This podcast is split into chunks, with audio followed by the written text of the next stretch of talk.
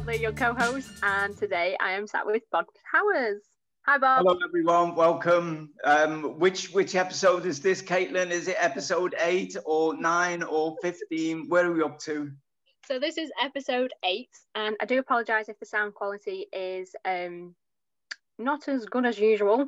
Uh, we are filming this, uh, recording this via Zoom, um, just because of local lockdowns at the moment. So yes, we do apologise for the sound quality. But anyway, on with the show.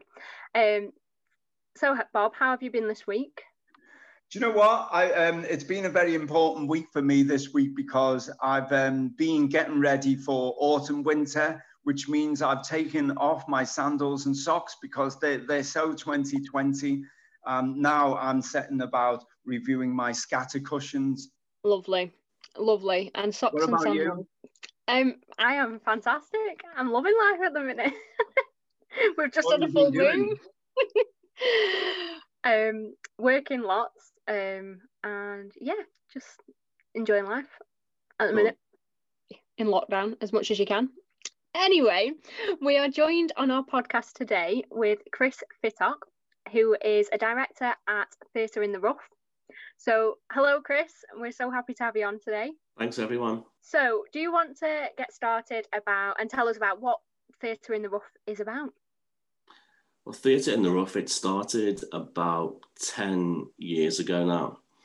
Um, and my, my, background is a writing background. And it began really as a very modest project, just a kind of two night new writing uh, festival in Sefton. And we would work with young people aged between 13 and 25, and we'd work with them in schools to develop short new plays, kind of 10, 15 minutes long. And we'd maybe produce 10 over a couple of nights. Um, we did one festival um, at what was the Southport Arts Centre, now the Atkinson, um, one at the Unity Theatre. So we, we take young people without any background or experience in playwriting because you don't really do that in school. It's more kind of prose stuff, poetry. Um, so we go in and take them through really a playwriting program, you know, how, how to start from scratch, the things you need to think about. We take them to go and see plays, which, you know, people forget it's really important to go and watch stuff as well when you're writing theatre. Um, get them to work with directors and put them on uh, as platform performances um, to to a public to a public audience. Oh, I think that's great because that's really kind of grassroots um, uh, performance art. And for a lot, a lot of those kids, that would be their first kind of introduction to theatre. And I just think that, that you know, schools should be doing more of this because it just helps uh, boost kids' confidence and, and awareness of things. And it's different kinds of creativity Mm. because if you're writing prose or poetry, that's you know it's brilliant.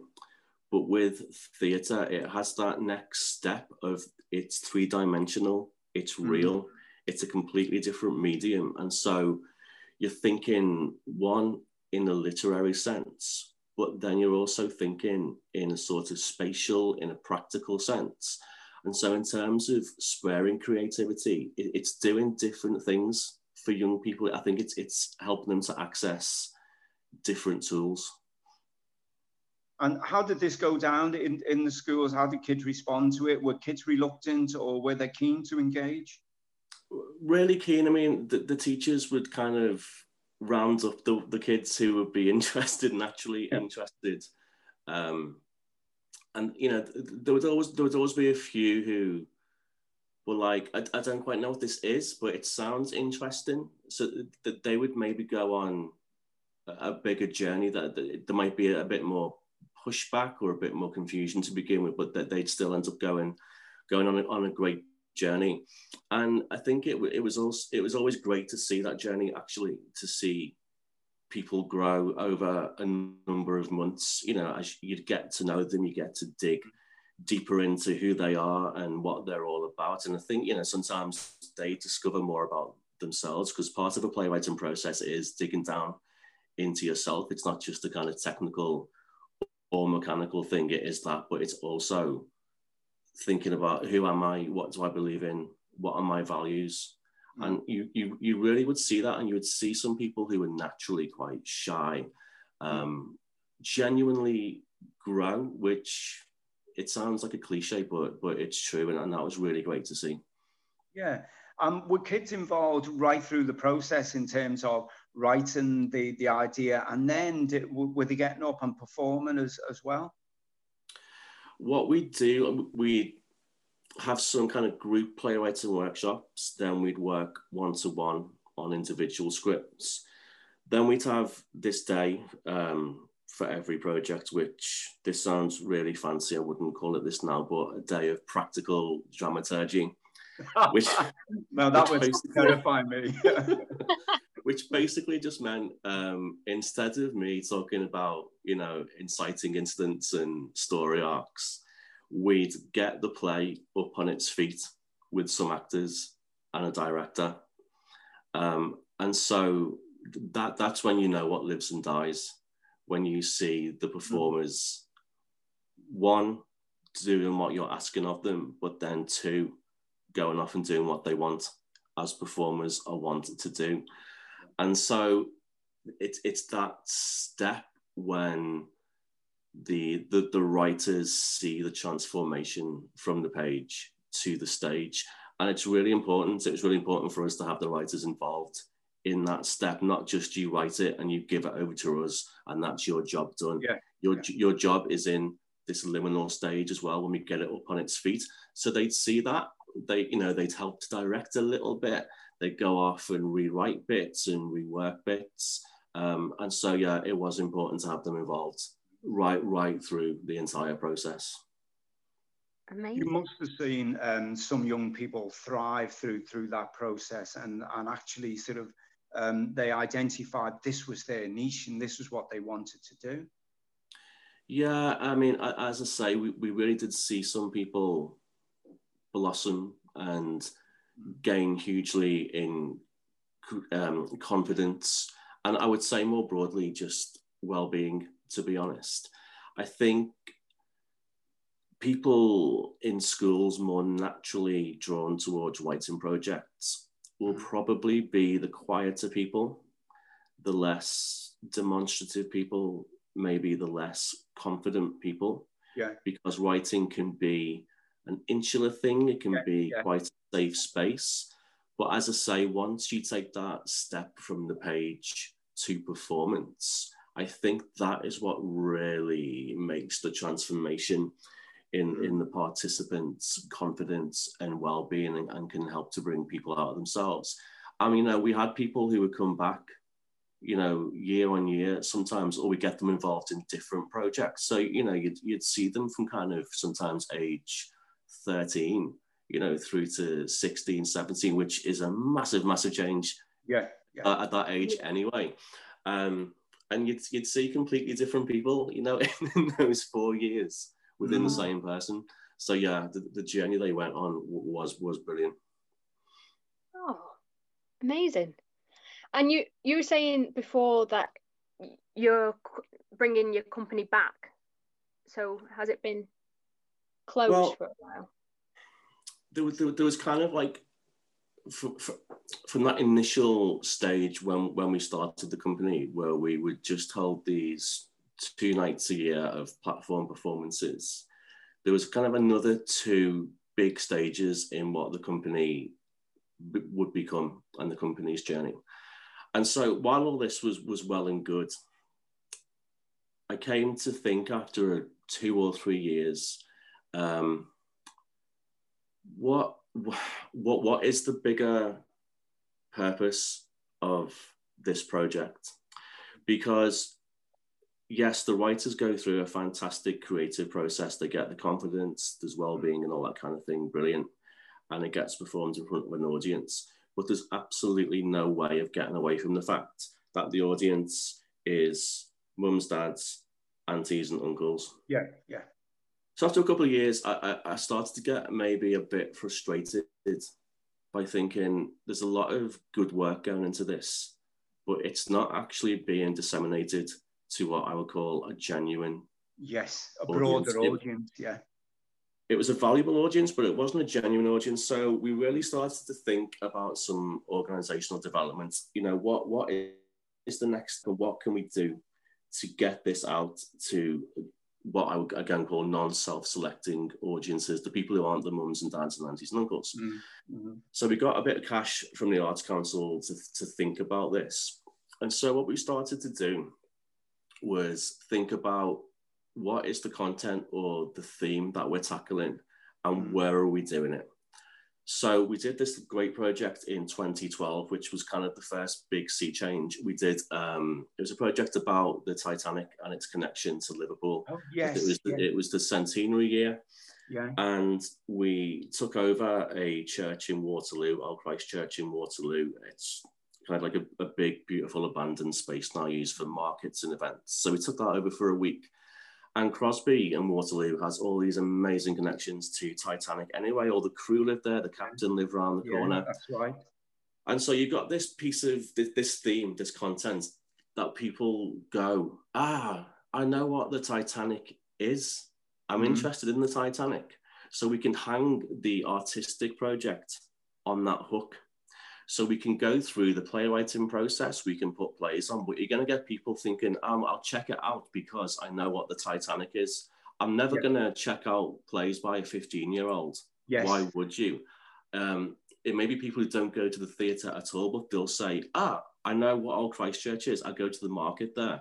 I'll check yeah. out this yeah. um, project that's on. I'll go and watch some theatre in there. So content and space became really important. And so we extended our reach massively with that project. We had um, live plays, we had a museum exhibition on there, we had original artworks, we had oh. live music, we had talks by authors. It's like a kind of real multi-genre true festival. Yeah. Um, so from that point on, we did more discrete projects. So we, we did another project with Sefton, Sefton MBC and the Atkinson and Age Concern. We brought together a group of young writers and people from Age Concern to talk about the changing face of childhood. So we had some lovely reminiscence workshops and we made some short films which went on in the Atkinson. So yeah, that, that was like the next big step really, thinking about themes that people can get into and spaces that aren't just theatre spaces. It's it's somewhere that they would go to anyway. We'd almost trick them into engaging with us. Yeah.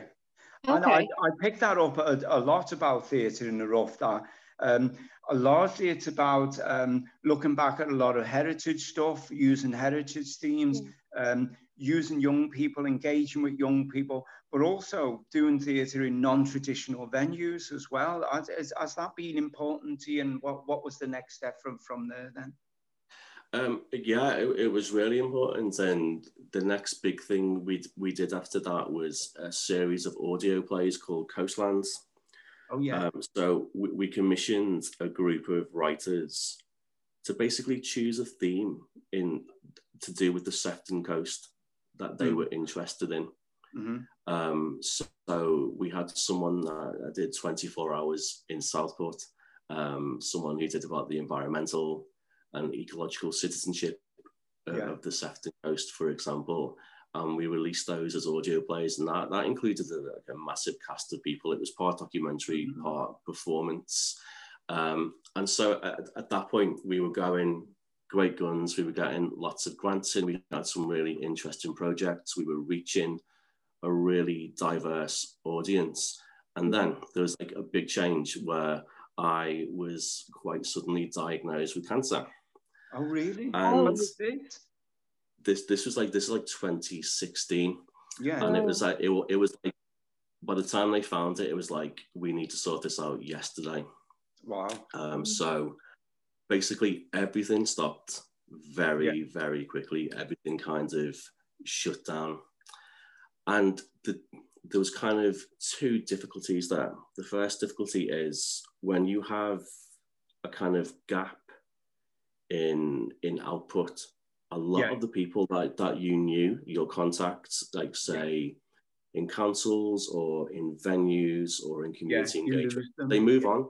Yeah. They go. And so a lot of the very easy access you had to support and to, you know, using other people's infrastructure and resources disappears. Mm. And I, the second kind of structural problem, it's a business continuity problem, really, in that um, we will always run project to project, no core funding, kind of, you know, no overheads, no assets, no premises. Mm. It was kind of me in between projects running things, and then we bring people in to, for projects. Yeah. And so if it's because just kind of just just on on that point though, yeah. uh, Chris, um, I, I, see you are um, a, a, registered charity. Um, yeah. How, how did how did you decide on that? And um, I, I, I, understand you would access grants from it, but tell me about that that structure and why you went down the, the charity route. Um, honestly, it's it's to do with grants. Yeah. Um, you have to be a charity to be able to access grants from mm-hmm. from so many places, and it was it was an easier structure than at least at that time than a limited company. Yeah, uh, because a charity can be applied to a number of structures. We were what's called an unincorporated association, so we mm-hmm. had just a, group of people basically who get together for a common purpose. Yes, and so it's easy to apply a charitable structure on top of that, and it means you can access grants and things. It means you can put mm. together a good board of trustees who, who can help you as well. Yeah, so, oh so you kind of um, set up this, um, you know, uh, got this charity status, and then you were kind of uh, accessing grants to do projects and really living from one project to another. Yeah. Well, then the, this terrible time in your life comes when, when you're diagnosed with cancer. Um, suddenly you have to concentrate on yourself for a period of time. But then, you know, you start losing contacts and you start losing kind of grants. And how, how does it pick up from from there then, Chris? Well, yeah, that's it, Bob. Because when, when it's just kind of me running the ship in between mm. projects, um, th- there's no business continuity there. There's mm. no one to pick that up. So it's really like turning around an oil tanker, to be yeah. honest. And and the, there were the you know there were a couple of years where I thought let's just dissolve the company really because it was very yeah. difficult to get it to get it going again. Mm. But yeah, what once I had that realization was that a, a, big structural weakness was that it was all based around me. I thought, mm. okay, what I really need to be doing is getting a team of people in to yeah. run this as a yeah. collective. And so that's what we've done really in the past maybe two or three months, to be honest. I've there, there were people that I've known I've wanted to work with Yes. And they're all, they're all alumni of Theatre in the Rough. They've all done Theatre in the Rough projects, one of which is Sarah Van Paris, who, who yes. you, you, spoke to some time ago on the podcast. Right. Yeah. Um, a performer called Becky Downing and a, mm-hmm. a, brilliant kind of performer, director, designer called uh, Joseph uh, Rinhart. And so we've got we've got four of us now, and we just came together and we had a, a big Zoom brainstorm a few months ago to decide what, what are we all about now? What what do mm. we want to do? But the big changes now, um, as I said to them all, believe it or not, I don't know everything or how to do everything. And they've That's all got okay. they've they've they've all got skills and experiences that I don't have. And yeah. so just as like a first step, it feels a lot more a lot deeper and more rounded kind of basis and structure for us to take things forward. And we're really in a stage now where you you can't, you know, run before you can walk. Yeah, yeah. So we we've got to get that a solid basis again at the moment. You know, what do we stand for? What are we all about? How are we going to do things? Uh, we're, we're just starting now to, to to apply for for grants for potential projects but um, as, as I say, we are taking it, I think, quite slowly because it is like turning around an oil tanker. Uh, as I say, mm-hmm. it is like starting again in a sense. We, we've got a history, we've got a heritage, we've got a portfolio, yeah. but for all intents and purposes, we are we are starting again. But it's it's quite an exciting time really because I think with new people involved, it, it brings a lot more opportunities because people know how to do stuff I don't. Mm, it does. I, I, I, like your analogy about um, turning a bloody oil tank around, by the way. It's a great analogy. But I also think with loads of um, arts groups and theatre groups, um, there is a time that you can uh, just tick along and be dormant almost, and then sort of uh, rise when when the kind of um, inspiration strikes and um, the, the circumstances are right.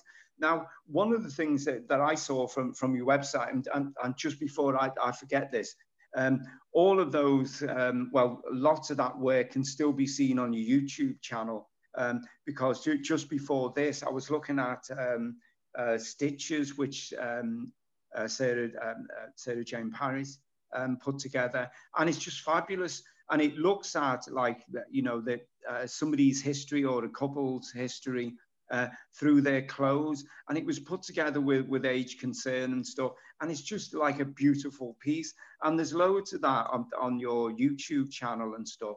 But I see that um, earlier on in the year, quite early into lockdown, you had the idea of um, producing a, a, podcast. Ridiculous idea, I, I must say. Why would anybody? Who would do that? It, would beyond me. Um, but it, it, tell us about how, how that came about. Was this part of your kind of rebirth of, of theatre in the rough? Um, in a, in a sense, our, our failure was our strength when when lockdown came around um, because we weren't sort of functioning. We couldn't be affected by lockdown. Yeah. Um, we could just we could just do something. There was no one to pay. There was no overheads. Yeah. Um, and so it, it, it, was it was Becky Becky Downing. Um, she'd mm. done a couple of projects with Theatre in the Rough in the past, and we've we've always stayed in touch. And she got in touch with me and said, "It feels like we should be doing something," which made sense to me. Um, and so we, ju- we just had this idea of what, what is a very simple project that, that won't cost anything, but we can mm. put out re- really easily and simply. So we just had the idea that people are locked in their houses, they, they can't go out as much. Um, how, how do we bring the outside in? So we thought nature poetry, um, we'll get performers to read a nature poem um, and we'll, we'll, we'll put it on YouTube, release one a day. You know, doesn't cost anything. It's a really um, low, low barrier to access for performers. Yeah. Only asking them for five minutes of their time uh, mm. at most. And so we got people from all, all, over Liverpool City region, but all over the country uh, as well. Um, and allied to, to the Daily Poem, Becky wanted to produce a, a weekly podcast just to talk to creatives and find out mm. how is COVID and, and how is lockdown affecting affecting them. And we'd never done a podcast before. You know, when we started, podcasts weren't even a thing back in 2009, yeah. 2010. Yeah. Um, I, I didn't really even listen to podcasts before we started doing. I know, I know now. Um, and and yeah, it was it was a great new kind of outlet for us, I suppose. Um, mm-hmm. you know, because as well as interviewing people, we we'd have kind of short sketches and, and short plays, and people mm-hmm. would submit mm-hmm. pieces of music. Um, and yeah, it, it, was a lovely kind of discreet project for a few months. I, I felt it had a shelf life because it was to do yeah. with lockdown and COVID, which you know we know hasn't ended, but I felt the project probably had a shelf life of, of a few months. But yeah, I, I, I think Becky said this. It, it was a good way of trying to get theatre in the roughs name back out there through socials. Um, and again, even socials in the past 10 years, it, it's much bigger now than it was when we started. And I, I think it did help to kickstart us and it, it, helped to kickstart me in terms of thinking, do you know what, we, we can start this again. We, I can rethink about what the company is and how the company runs. Um, and so kind of like Becky's idea for the Outside In project gave me a good kick up the backside as mm. well. Yeah. No, that that's good. And um, if people listening want want to check that out, it's called Outside In Sunday Sessions, and they're, and they're still there.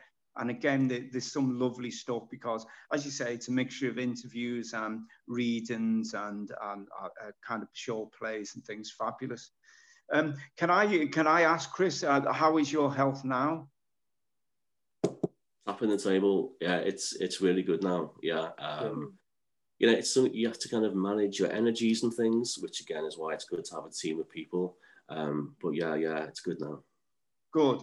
And do you think uh, your illness has kind of um, um, changed your perspective? Does it make you think differently? What, what's, how has it affected you, do you think? Um, do you know what? I was just saying to to my better half um, this morning because we'd heard something on the radio about someone talking about the same thing. Mm. I said, I've always said to her that did I waste my experience because I didn't want to go and join a kibbutz. I didn't move to the desert and start talking to raccoons. I just, I just kind of carried on. I was like, should I have done something more? Um, so kind of sadly, no, it didn't. Mm-hmm. Um, mm-hmm. I just kind of got back in the saddle, to be honest. Amazing. And in terms of like um, future plans for uh, Theatre in the Rough, now you've you've got this uh, team around you. Um, what what are the, the plans uh, next six months, twelve months? Well, we had to decide what what is it are we for? Um, what what is our hook? What are our values? And one thing that we're all interested in is it, it's the climate emergency. Yeah. Um, I had this moment, it was in Central Station, um, either end of last year or earlier this year. Um, you get to the escalators and they have all the posters and yeah. it, it, was yeah. it was for it was for a show. It was for a play. Um, one of those very kind of jocular Liverpool centric plays that I used to joke about. Yeah, yeah. and I just looked at it and I thought, ah, are we? Is that what we're still doing? now, this I'm not. I'm not saying people who want to go and see that kind of thing, uh, I'm not saying stop it. I'm just saying that this is this is for me. This was my reaction. I thought uh, we're still we're still doing that thing. You know, the the oceans are boiling. We're choking on the air, um, and and and this is the thing. And I, I thought this this has no relevance to me at all. Yeah. It, it felt like not not just from. It felt like it was from a different time, but it also felt like it's from a different planet. So. Yes it's what, what? as though it's a kind of complacency that you know the, the world is is is burning, but we're still doing like um, stereotypical Scouse humour uh, shows yeah. which are attracting audience. And I know there's a place for that, um, but it can't be the be all and end all, and there has to be a, another aspect to that. No, th- there is a place for that, but I my kind of visceral gut reaction was it's not the place for me. Yeah. So I, re- I really started to think, you know, what what what does theatre and what, and what does the arts do? How how do we cross cross that threshold mm. from a straight traditional play in a theatre space? Um, I, I, felt there was like a, a discontinuity between that uh, and the real world, and yeah. Yeah. what what what is the set of tools you're going to give me to make change. Then flip that around. Okay, if I'm going to have a theatre company, what is the set of tools that I'm going to give people to help them make change? So, as a team at Theatre in the Rough, we thought we are really interested in, in the climate change and we're interested in projects mm. that can help people to make you know, individual changes and behavior changes, but it might be very small, it might be very manageable. So how do we have outputs? How do we have plays or you know artistic creative outputs yeah. that have a set of tools attached to them? And where do we do them? How do we do them? It ain't going to be in a black box theatre space. I, I know mm-hmm. that much. Because I think if you're if you've got a show about climate change, for example, for me, I think you need to feel the real ground beneath your feet. You need to look at the sky above your head. You need to hear the real noises, you need to smell the real smells. There has to be that continuity between the product and the space it, it's existing in. And so uh, we're really interested in non theatre spaces and thinking about how, how do you how do you go out to these spaces? How do you perform? How do you reach people that don't go to theatre, who don't want to go yeah, to yeah, theatre? yeah. Um, so again, you know, it, it, this is all kind of in in the thinking and the Yeah. planning stages, but certainly that that concept is in our thoughts.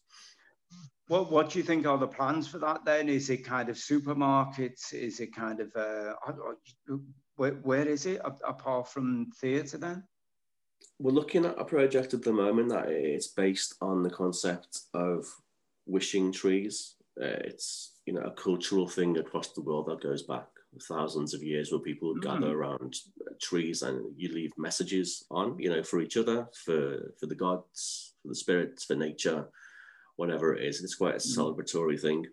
Yeah. And so we're thinking about you know how how do we get workshops out into the woodlands, out into Mm. the parks? How do we then have artistic outputs that genuinely cohere with the natural world? How can you have a conversation about ho- how we save the natural world without interacting with it? Yeah. That, that's that's certainly one of the things. So yeah, I'm I'm always interested in what what is the tactility with the real world? What is that that again that threshold? How do you cross that threshold between kind of a representative artistic output and the, the actual ground beneath your Mm. feet? Yeah. No, that that's dead interesting because when when we when lockdown was at its its toughest, and you know we may go back to to that.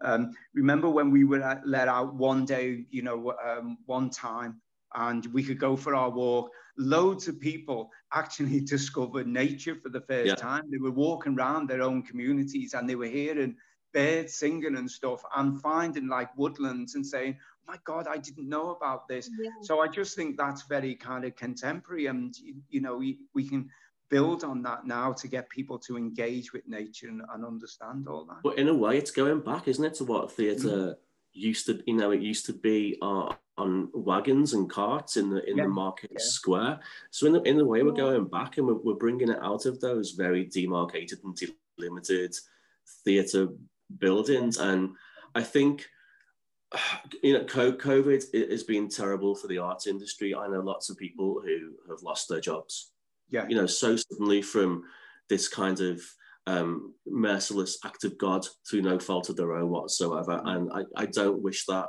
on, on the industry at all.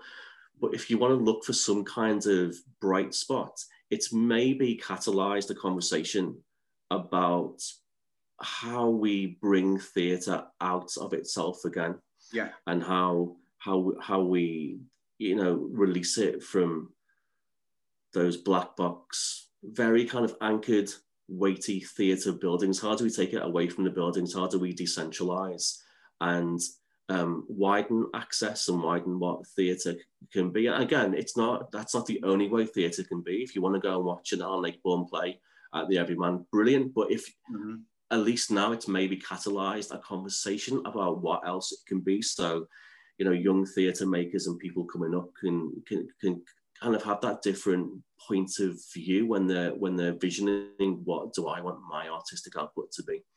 yeah, yeah.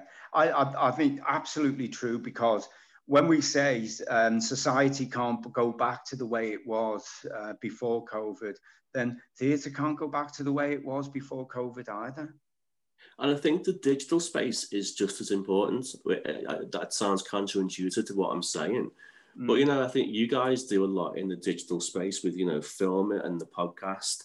And mhm. again, that is accessibility for me, because I think you know requisitioning theatre in theatre buildings again, th- there's some kind of a barrier there for lots of people. Yeah. Um, Yeah. It, it, it can be this kind of a lot of them now have these very glossy, shiny places that feel very other and very disconnected. Even for me, and I've been going to the theatre for a long, long time. Mm, Um, it feels like a different world. There's very overpriced drinks. It doesn't feel homely. Yeah. Um, How do you knock those walls down? How do you widen that access? And I think digital can do that. Um, I think why not stream everything?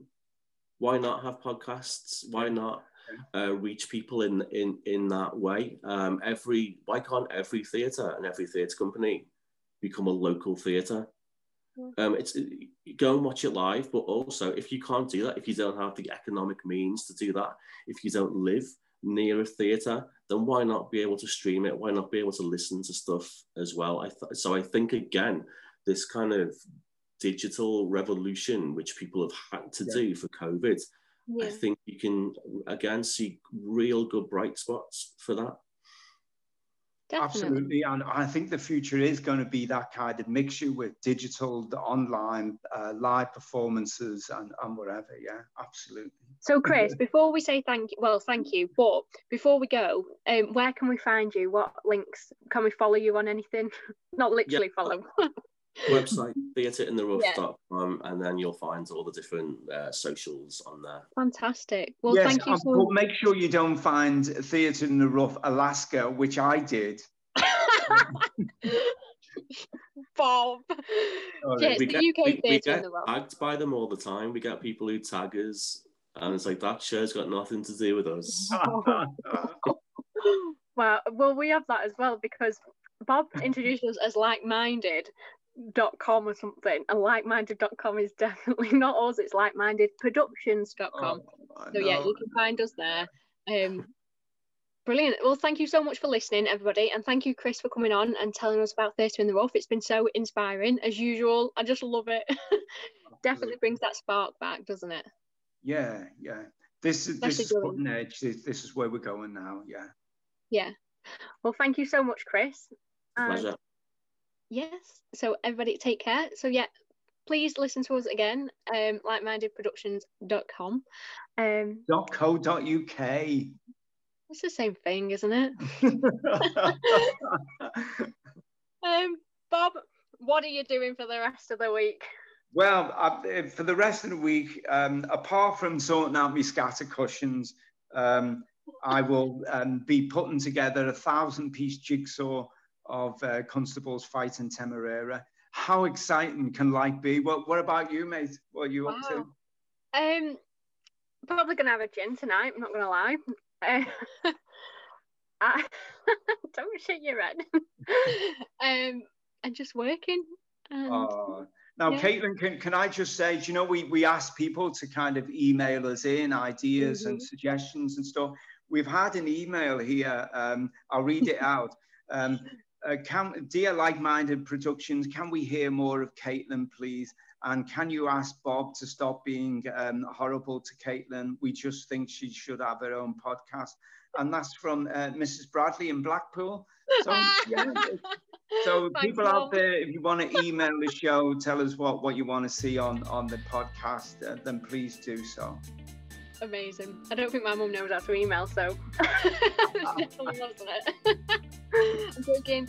Right, so thank you so much, and we'll see you again soon. Thanks, Thanks everyone. Bye now. Bye. Bye.